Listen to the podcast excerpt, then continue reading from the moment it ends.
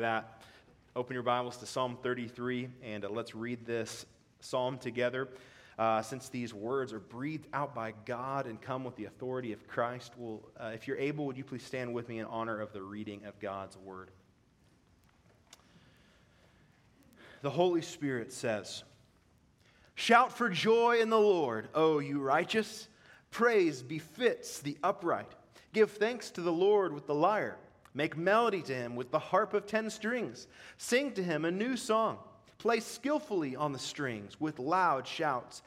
For the word of the Lord is upright, and all his work is done in faithfulness. He loves righteousness and justice. The earth is full of the steadfast love of the Lord. By the word of the Lord the heavens were made, and by the breath of his mouth all their host. He gathers the waters of the sea as a heap, he puts the deeps in storehouses. Let all the earth fear the Lord. Let all the inhabitants of the world stand in awe of him. For he spoke, and it came to be. He commanded, and it stood firm. The Lord brings the counsel of the nations to nothing. He frustrates the plans of the peoples. The counsel of the Lord stands forever, the plans of his heart to all generations. Blessed is the nation whose God is the Lord, the people whom he has chosen as his heritage. The Lord looks down from heaven. He sees all the children of man. From where he sits enthroned, he looks out on all the inhabitants of the earth. He who fashions the hearts of them all and observes all their deeds. The king is not saved by his great army. A warrior is not delivered by his great strength. The war horse is a false hope for salvation, and by its great might it cannot rescue. Behold, the eye of the Lord is on those who fear him, on those who hope in his steadfast love, that he may deliver their soul from death and keep them alive in famine. Our soul waits for the Lord. He is our help and our shield. For our heart is glad in him because we trust in his holy name. Let your steadfast love, O Lord, be upon us, even as we hope in you. The grass withers, the flower fades, but the word of our God will stand forever. You can be seated. Well, one of the truths that is really uh, central to Scripture, and, and, it's something that we talk a lot about uh, as a church, is that God is sovereign. Not only will you hear that often uh, from, from this pulpit, but uh, just as a member of this church, I can tell you, I've heard a lot of you saying to one another, uh, reminding one another that God is sovereign, that He reigns above creation that he reigns above nations, uh, that he reigns above powers, that he reigns above history. Uh, he reigns even above our individual day to day lives. He, he rules over all, he's in control over all, and his will always prevails. In his book, Trusting God, Jerry Bridges points out, though, that the fact that God is sovereign by itself is not good news. Just the sheer fact that there is an all powerful being who is in control of all things, that in and of itself is not good. Because after all, what if the all powerful being who is in control of all things is evil? What if he's a tyrant? What if he is not reliable? Uh, the sheer fact of a God being sovereign itself in a vacuum is not good news. The reason why it is good news that the Creator, the God who is revealed in Scripture, the, the reason why it is good news that He is sovereign is because He is not only sovereign, God is completely sovereign, but He is also infinite in wisdom and He is perfect in love. And it is because the God who is loving is sovereign that it is good news that God is sovereign. It is because the God who is wise is sovereign that it is good news that God is sovereign. Uh, Jerry Bridges says this in his book God, in his love, always wills what is best for us. In his wisdom, he always knows what is best. And in his sovereignty, he has the power to bring it about. He wants good, he knows what good is, and he always brings it about. Because of who the sovereign God is, we can rejoice in the sovereign God. Psalm 33 is a psalm rejoicing in a sovereign God, a God who is sovereign over creation, a God who is sovereign over nations, a God who is sovereign over his people. And this psalm celebrates not only that he is sovereign, but that a good and righteous and loving God is this God who is sovereign. Because of who the sovereign God is, we can rejoice in the sovereign God. Well, how do we rejoice in the sovereign God? Uh, we're going to look at this psalm in two halves, uh, right down the middle, 11 verses to start, 11 verses at the end. The first way we can rejoice in the sovereign God is honor the righteous ruler of creation. Honor the righteous ruler of creation. We'll see this in verses 1 through 11. So, Psalm 33, we don't know who wrote it, but this psalmist begins in Psalm 33 calling God's people to make music. Look at verses 1 through 3.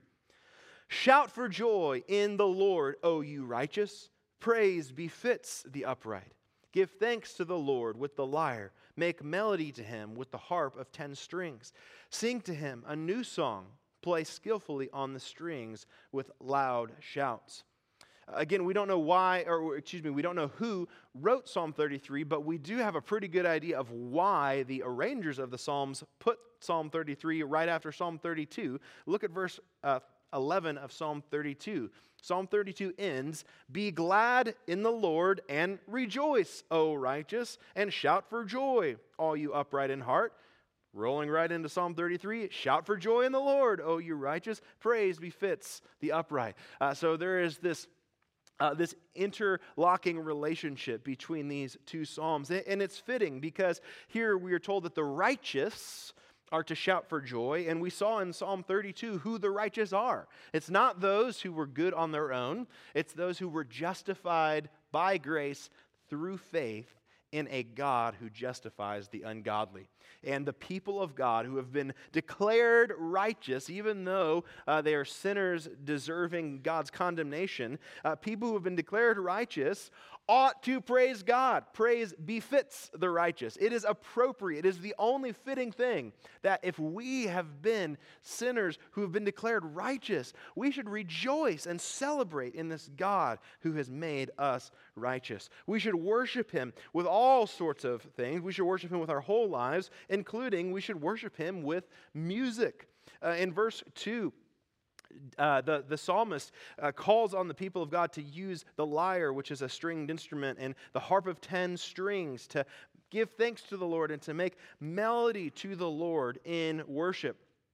Now, a- as an instrumentalist myself, I have to point out that according to the Bible, instruments are to be used to praise God, okay? Uh, this is a command of God that we are to use stringed instruments in the worship of God. But not only that, we're not just to use them, he actually says we're to make melody with a stringed instrument. Um, and so, it, it, stringed instruments are not only to be used to accompany singing, although they are to be used to, to accompany uh, singing. Instruments are even to be used just to make melody to the Lord. All forms of music are to be offered to the Lord in worship to Him. And he also says that in verse 3 that these, this instrumental worship that is offered to God should be done skillfully, play skillfully on the strings. Uh, skill is not just for performance Skill is not something just to draw attention to uh, a musician. Uh, skill is something that God values. Uh, skill matters for worship. Uh, we're to offer everything, um, uh, in, in, everything we worship God in, we're to offer our best, our first. Uh, we're, we're to offer God not lazy service, not half hearted service, but to offer our best. And so skill matters for worship in that regard. Uh, but also, skill matters for service. Uh, now, again, instruments aren't only to be used to accompany singing, but one of the main ways instruments are used in the worship of God is to accompany uh, singing, to serve the congregation. Uh, and skill matters for service. Again, skill is not just for a performance to draw attention to the skilled person. Skill matters for service focused on others. A good illustration of that is um, if you think about a server in a restaurant. Skill matters for that server's service, uh, to, for him to be able to serve his customers well.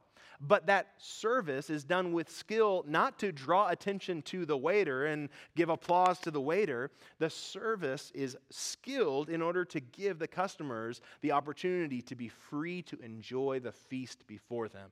And that's the role of skill in musical worship as well uh, to serve people, to get out of the way, to not draw attention to the skilled person, but to keep attention off of the skilled person so that the feast before the worshipers, in this case, would be able to be enjoyed.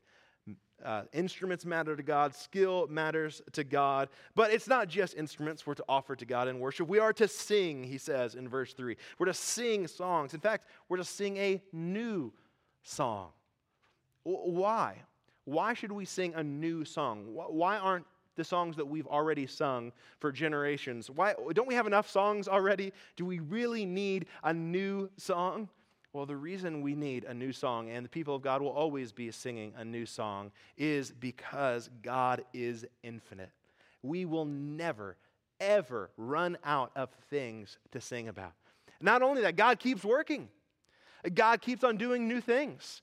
He is worthy of more. He is worthy of our praise. He will, we will never run out of reasons to celebrate this God. Well, the psalmist draws our attention to some specific reasons to praise the righteous ruler of creation in verses 4 and 5. He says, For the word of the Lord is upright, and all his work is done in faithfulness. He loves righteousness and justice. The earth is full of the steadfast love of the Lord. The psalmist draws our attention to the character of this righteous ruler of creation, the character of this God. And for his character, he is worthy of praise and melody and song and joy. He draws attention to, to four characteristics of this God uh, first, that he is righteous, specifically, that his word is upright. Uh, when this God speaks, what he says is always right, it is reliable. You can take it to the bank as always true, always right, always good. This God is also faithful. All his work is done in faithfulness. Uh, he is consistent. He doesn't change with the times. He doesn't change based on a mood or he is always consistent. He is always trustworthy in what he does. Uh, he is also just. He loves righteousness and justice. He, he takes no pleasure in wickedness. He's not twisted or corrupt. He is just, right, and good. And he is the God of steadfast love. Uh, in fact, the psalmist says that the earth is full of the steadfast love of the Lord. Now, the, the steadfast love of the Lord is God's uh, care and, and specific uh, love that he shows, especially to his covenant people.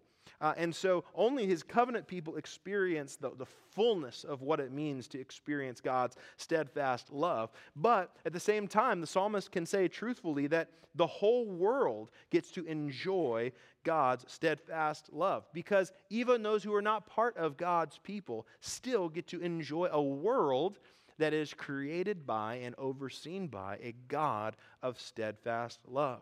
Even those outside of uh, God's covenant, even those outside of the people of God, for instance, experience uh, the grace of God and the steadfast love of God that keeps him from flooding the earth again.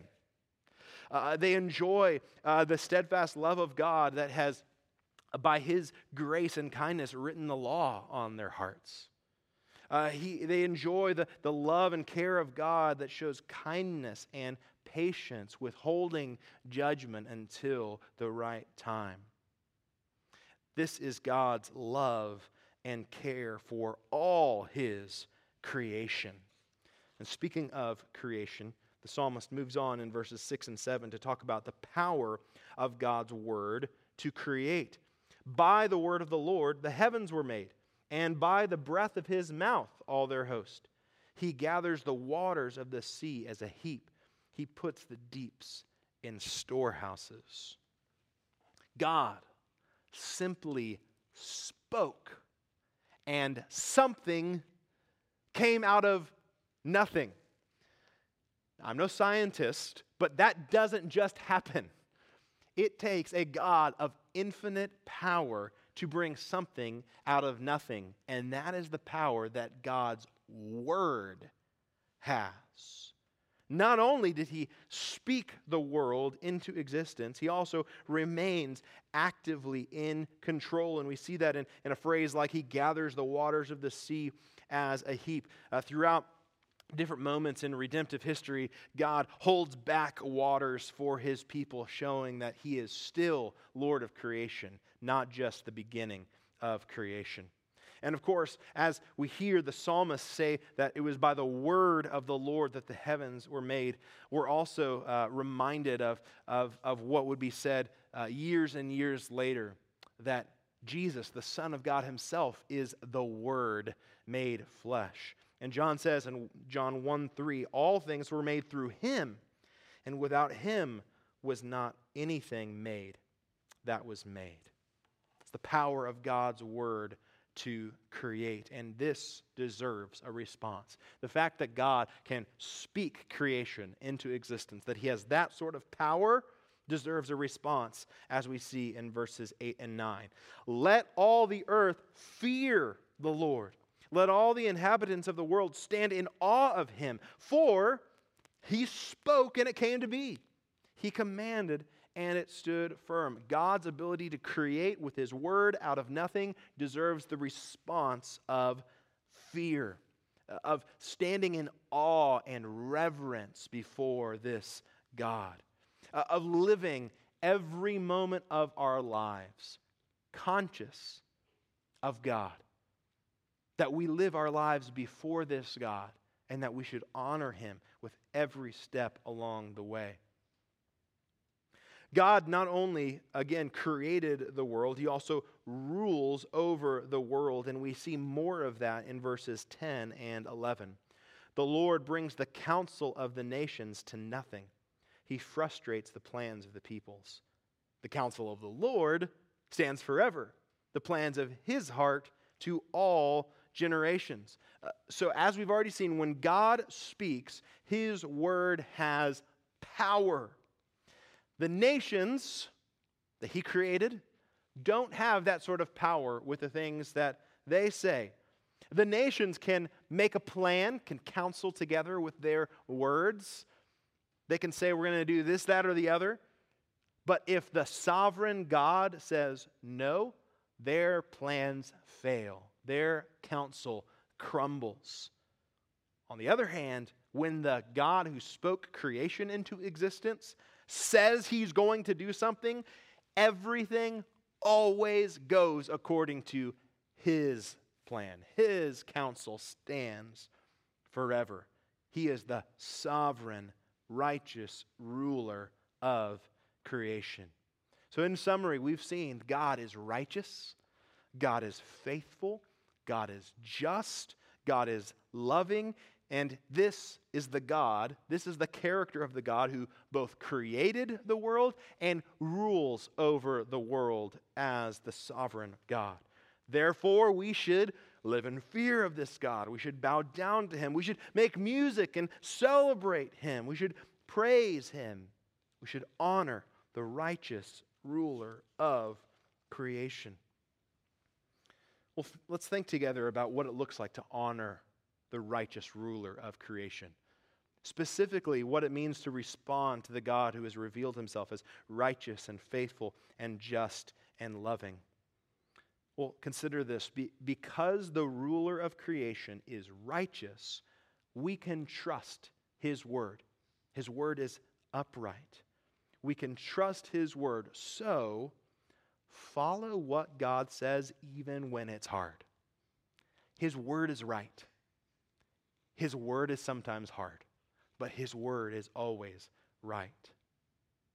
So, even when God says something like, do all things without grumbling or disputing, without complaining or arguing, that is hard.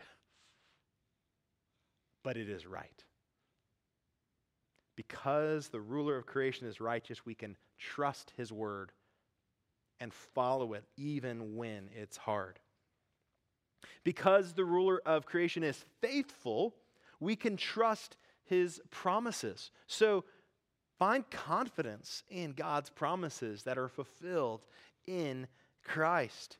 Uh, for instance, uh, he promises he will not let you be tempted beyond your ability. That's 1 Corinthians 10 13. He will not let you be tempted beyond your ability. If you are in Christ and you are facing a, a, a time where you just feel like you are being tested beyond what you're able, that feeling is not true.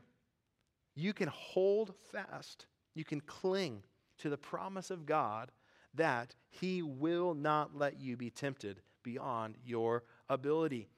We can rely on Him as the faithful God, we can trust His promises. Because the ruler of creation is just, we know that He will hold us accountable. Again, we see this God who overlooks all of creation. We'll see in the following verses that he sees all, even the inside of our hearts. And this God is just, so we know he will hold us accountable. And so we should honor this God by walking in the fear of the Lord, as this psalm calls us to. We should acknowledge him in every step. We should know that we will be held accountable, that this life is not our own. We will answer to God. But at the same time, because the rule of creation is just, we also know that he has fully condemned sin in Christ. And so if we trust in God, because God is just, we can walk in the fear of God without walking in fear of punishment. We can walk every step concerned with what does God think? How does God want me to behave?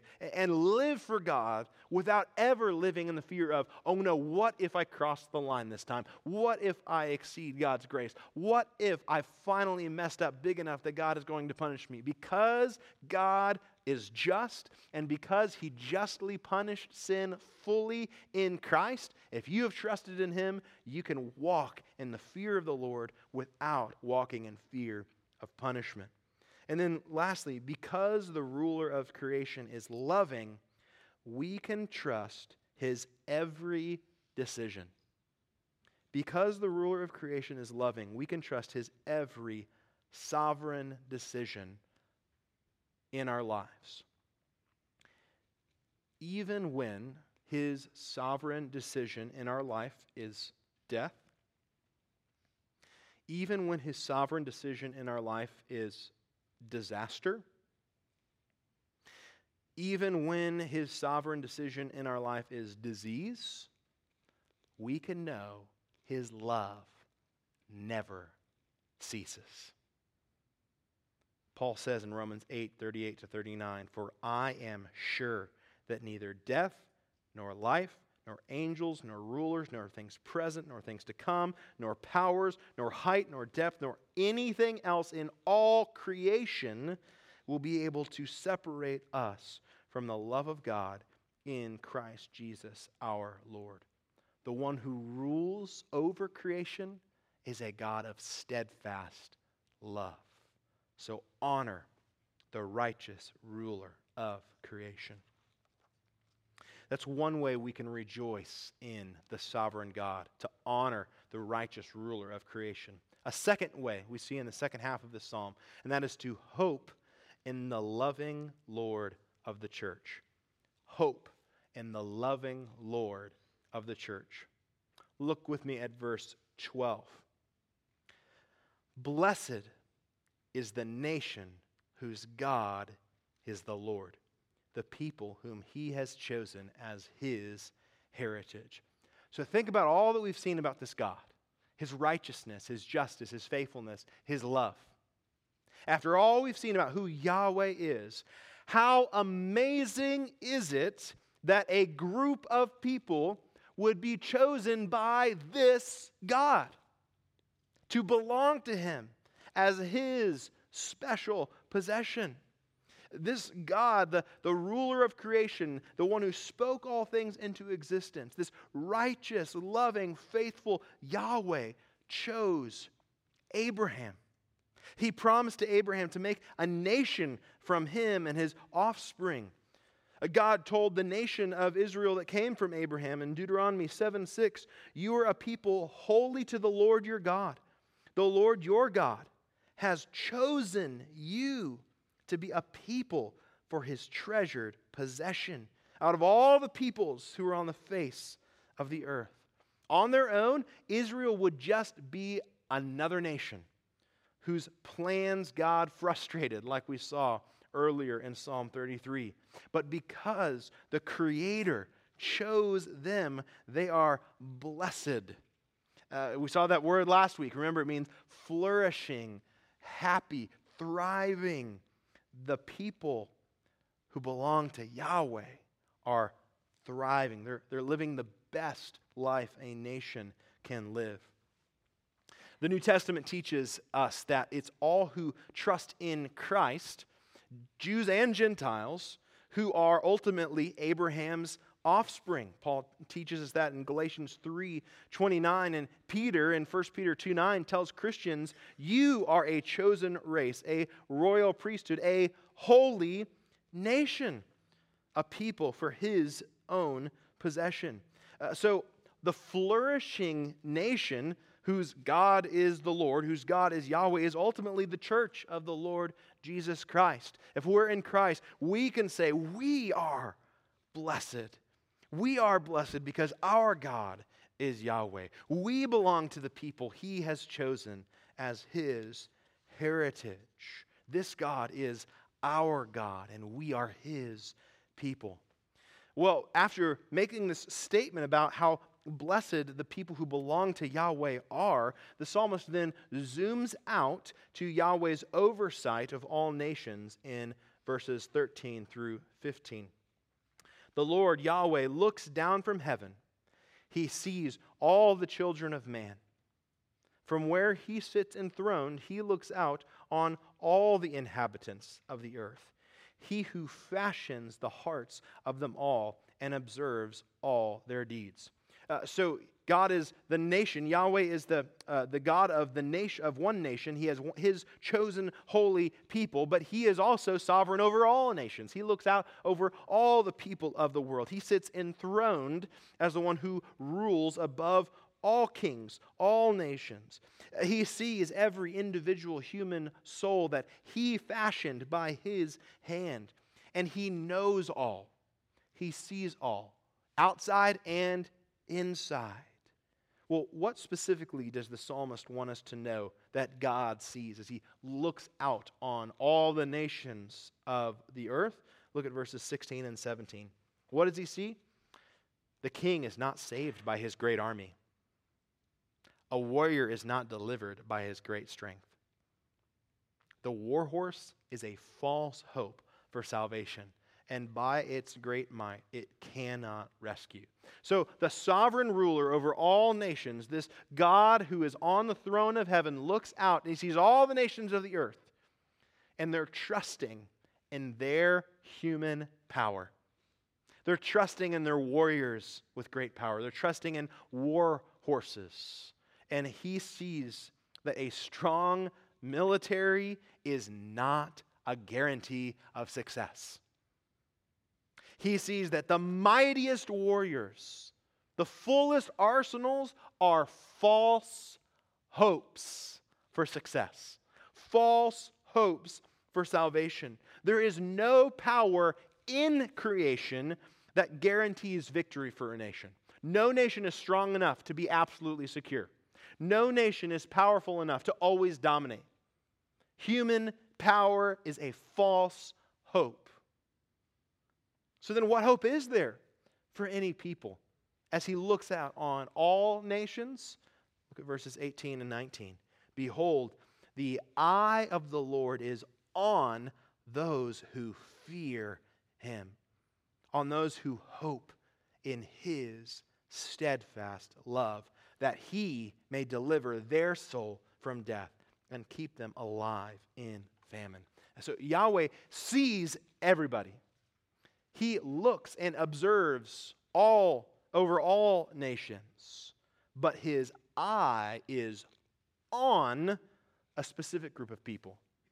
His eye is on those who fear him, those who trust in him, who place their hope not in warriors, not in war horses, but who place their hope in him. This phrase, the eye being on, is uh, a statement about God's favor. And it's a statement that is all around Psalm 33. Look back at Psalm 31, verse 22. David writes, I said in my alarm, I am cut off from your sight.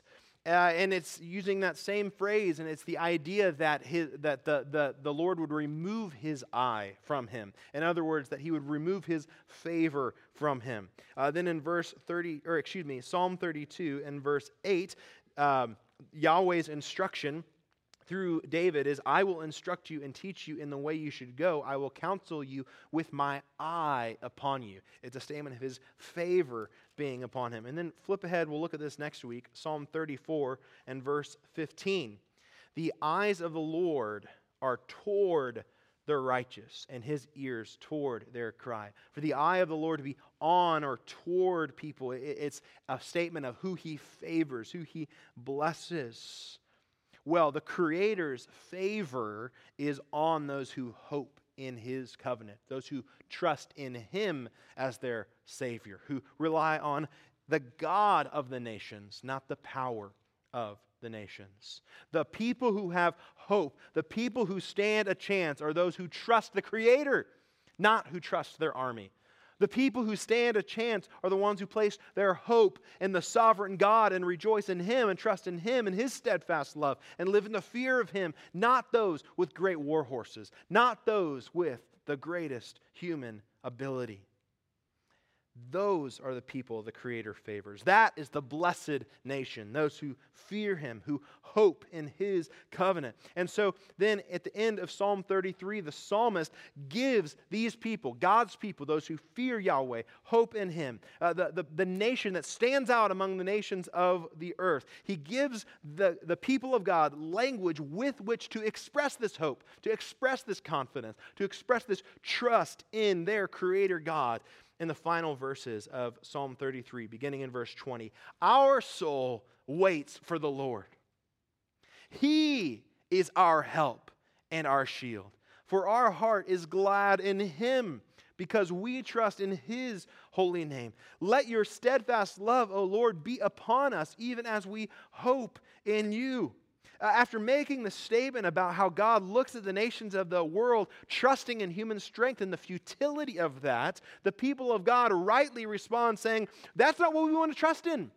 We're not going to wait on a warrior to save us. We're going to wait on the Lord. We're not going to trust in a war horse. You are our help. You are our shield. We're not going to rejoice in how great our army is. We're not going to re- rejoice in how much we can do in our ability. Our heart is glad in you. We don't trust in what we can do. We trust in your holy name. We trust in your steadfast love. Our hope is in you. They trust Yahweh from the heart for help and protection. They, they rejoice in Yahweh from the heart because of their confidence in Him.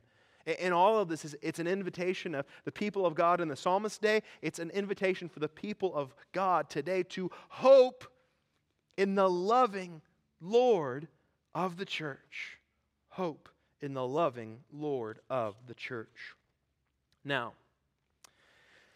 since I am preaching this psalm in America in the 21st century, I need to clarify something.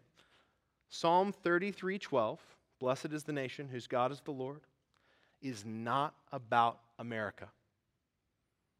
It's not for America or any other modern nation state.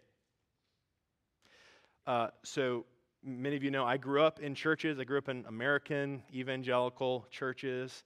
And so, in the early 2000s, I did what all good church kids did I bought my t shirts from the Family Christian Bookstore. Uh, and usually, what you could walk away with is some sort of a, a pun t shirt that was probably pretty close to copyright infringement, but, you know, just changing some of the letters of the logo of Reese's or whatever. Um, so, but my shirt that I walked away with, that I wore, and I, you can find well, you can't find, but there are pictures that exist that you won't find of me wearing uh, this shirt from the Family Christian Bookstore. And it was, it was a shirt that had a, a big American flag on it and the Bible laid out on top of the American flag, and it said, One nation under God. And right along the bottom, it said, Blessed is the nation whose God is the Lord. I mean, this is, this is in deep in our culture, right? Our church culture, the American evangelicalism. And so we just need to acknowledge, as people who swim in those waters, that this verse is often taken out of context and misused by those who want to promote the false teaching of Christian nationalism. Uh, the idea of those who take this verse out of context, like was on my shirt, seems to be that, well, if we just make Yahweh our God, if, if we make Yahweh the God of America, then our nation will be blessed. Right? Make, make God, uh, you know, put God in, blessing out, right? We, we just need enough people to make Yahweh the God of America, then our nation will be blessed. Well, there's a lot of problems with that interpretation, and there's two really big problems from Psalm 33 that we need to understand that help us apply Psalm 33 rightly. So the first problem is that verse 12, blessed is the nation, uh, uh, blessed is the nation whose God is the Lord that is about the people that Yahweh has chosen, not people who make a choice about Yahweh. Look at the second half of that verse. Blessed is the nation whose God is the Lord, the people whom he has chosen as his heritage. Well, according to Scripture, as we look at the whole counsel of Scripture, who are the people that Yahweh has chosen? Those who trust in Jesus, those from every nation, not just one nation, those from every nation, every tribe, every tongue, every language, who place faith in Jesus to save them from their sins. So, so uh, first of all, uh, this is not just a verse that some nation can take a hold of and, and embrace. This is a very specific statement about the people that God has chosen. But second, another problem from Psalm 33 with how this verse is often applied. Many who, who want to take Psalm 33:12 to apply to America then use tactics that this very psalm calls false hopes. Many who want to take this idea of, you know, blessed is the nation whose God is the Lord, we just need to make America uh, the, the nation that, that, is, that is belonging to the Lord, will then try to achieve that by human strength, human ability. We'll trust in warriors, maybe not military warriors, but political warriors with great strength, to use language from Psalm 33. Uh, they'll trust in political warriors who don't fear the Lord, but who use their political war horses to fight for us, and they place their hope in these warriors and political war horses for rescue. There are many who follow the playbook of the pagan nations in trying to Christianize our nation. Well, we just need to understand from Psalm 33 you will never experience flourishing by manipulating God with human strength. You will never experience flourishing by manipulating God with human force. This is not a psalm for an earthly nation. This is a song for the people of God from every nation who trust in Christ alone for salvation. And this is a psalm that, that is not to encourage us to embrace human strength. This is a psalm that is meant to draw us away from trusting in human strength. It's a psalm that's meant to inspire us and lead us to fear Yahweh instead of looking like the rest of the nations. It's a psalm that's meant to lead us to hope in His steadfast love expressed in the gospel of the Lord Jesus Christ. It's a psalm that's meant to lead us to trust in the name of Jesus, not trust in strength or power. And we also need to recognize that this psalm applies to more than national politics.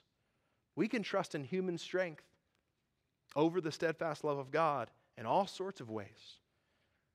Are you trusting, for instance, in human ability to save you from your sins?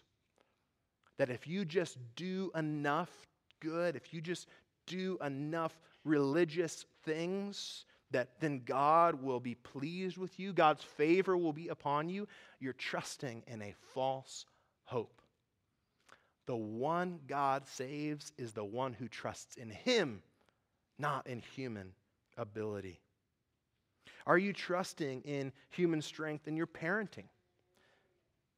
If I just get the right routine, if I just make my kids do the right activities, then, you know, bada bing, bada boom, they'll come out as the right, perfect kids. Or are you hoping in God instead of your ability?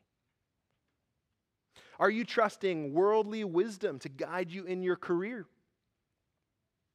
Or are you content to walk in the fear of the Lord even when you're in the minority? You know, he, the psalmist uses this phrase in verse 21 Our heart is glad in him because we trust in his holy name. Could it be that if your heart is heavy, it's because you're trusting in a false hope. Maybe today your heart needs to be gladdened by letting go of a warrior, letting go of a war horse, letting go of human strength, letting go of human ability, and letting your heart be glad because you trust in God as your shield. You trust in God as your help. You trust in God for strength, God for security, God for steadfast love. Hope in the loving Lord of the church. Because of who this sovereign God is, because of his character, his righteousness, his justice, his faithfulness, his love, we can rejoice in our sovereign God. He is the one who rules over creation with love, with justice, with faithfulness. And He is the one who rules our lives. He's the one who rules His church. He is the one we should place our hope in. So may we together rejoice in the sovereign God because of who He is. Let's pray together. Father, I pray that you, by your Holy Spirit, have already identified areas in our hearts where we are not trusting you. Lord, I pray that you have already identified ways that we are not trusting that you are righteous, faithful, just, loving. That you've identified areas where we are relying instead on human strength, human ability, human power, human strategies. And Lord, I pray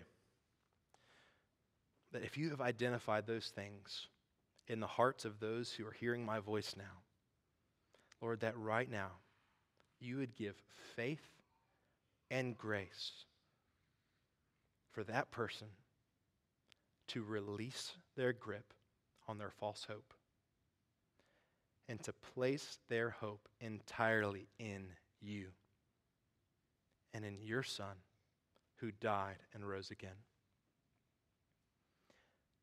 Lord, I pray that our hearts would be glad because we trust in you, our sovereign God, sovereign over the nations, sovereign over our hearts. Would we trust in you, for you are good. We love you and praise you. It's in Jesus' name we pray. Amen.